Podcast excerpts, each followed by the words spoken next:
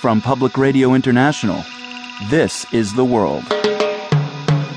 A co production of the BBC World Service, PRI, and WGBH Boston.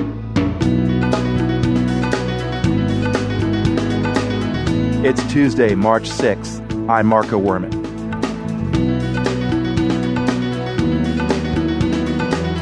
Reports of massacres and torture in Syria. President Obama says there's no simple solution, but ultimately he says Bashar al Assad must go. It's not a question of when Assad leaves or, or if Assad leaves, it's a question of when. And later, skiing in a war zone. It takes creativity to practice the sport in Afghanistan. They've nailed aluminum cans to the bottom of these boards and they tied them onto their feet with twine and they're skiing down these mountains.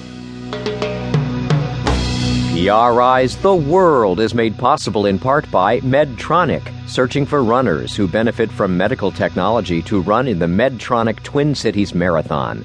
Application and information available at medtronic.com slash.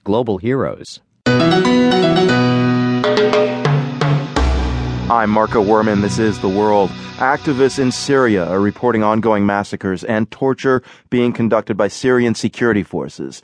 And United Nations human rights officials say they've seen a video of patients being tortured at a hospital in Homs. All of which explains the rising international outrage over the violence in Syria. Here's President Obama speaking earlier today. What's happening in Syria is heartbreaking and outrageous. And what you've seen is the international community mobilize against the Assad regime. And it's not a question of when Assad leaves or, if Assad leaves, it's a question of when. Still, the president continues to resist calls to intervene militarily. Syrian President Assad, meanwhile, is refusing to end his year long crackdown. Today, he vowed to continue fighting what he calls foreign backed terrorism.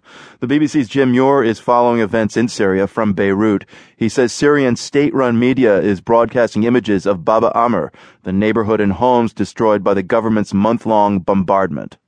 Syrian state TV has been showing a big cleanup operation underway there, uh, with uh, trucks moving in with uh, bulldozers to get rid of the rubble, people setting to with brooms, etc., and some people, some families starting to move back in with uh, bundles of belongings. But meanwhile, continued reports of excesses by security forces and uh, an extraordinary bit of footage that showed up on Dunya TV, which is a private uh, TV station, but very close to the regime. In fact, sometimes it shows pro regime material that the state television doesn't even show itself. Now, this footage showed what you can only describe as a massacre, and both sides have described it as exactly that.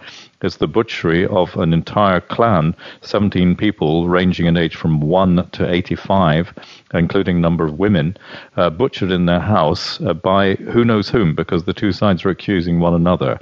The uh, Dunya TV said it was the work of terrorists, and activists actually distributed the link to that piece of YouTube footage on the Dunya TV saying that these people were martyrs and naming them all, saying they'd been killed by security forces or pro regime militia. So you can choose who you want to believe. Mm, either way, hor- horrific footage. Are attacks, are aerial attacks and mortars still going into homes, generally speaking?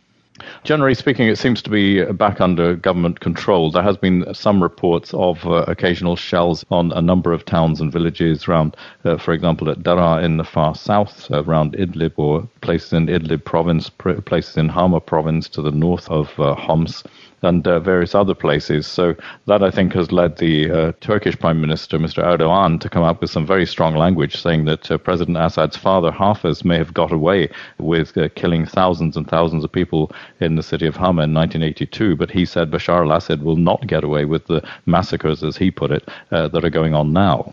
What about those Red Cross convoys, Jim, which have been waiting for days for final permission to enter uh, Baba Amr? Will they be able to, to finally go in? Well, they may do when it's too late and it's all over. I mean, it's practically at that stage already. They had been given the official green light to go down there from Damascus on Friday. They've been waiting ever since, being held up on, on grounds of security, while meanwhile a big cleanup operation is underway in Baba Amr. So it's frankly a, a humiliation for the International Red Cross and perhaps even the international uh, community that they should be uh, given the runaround like that.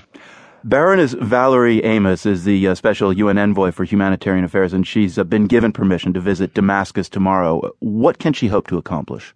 She wants to have immediate access to all troubled areas, all the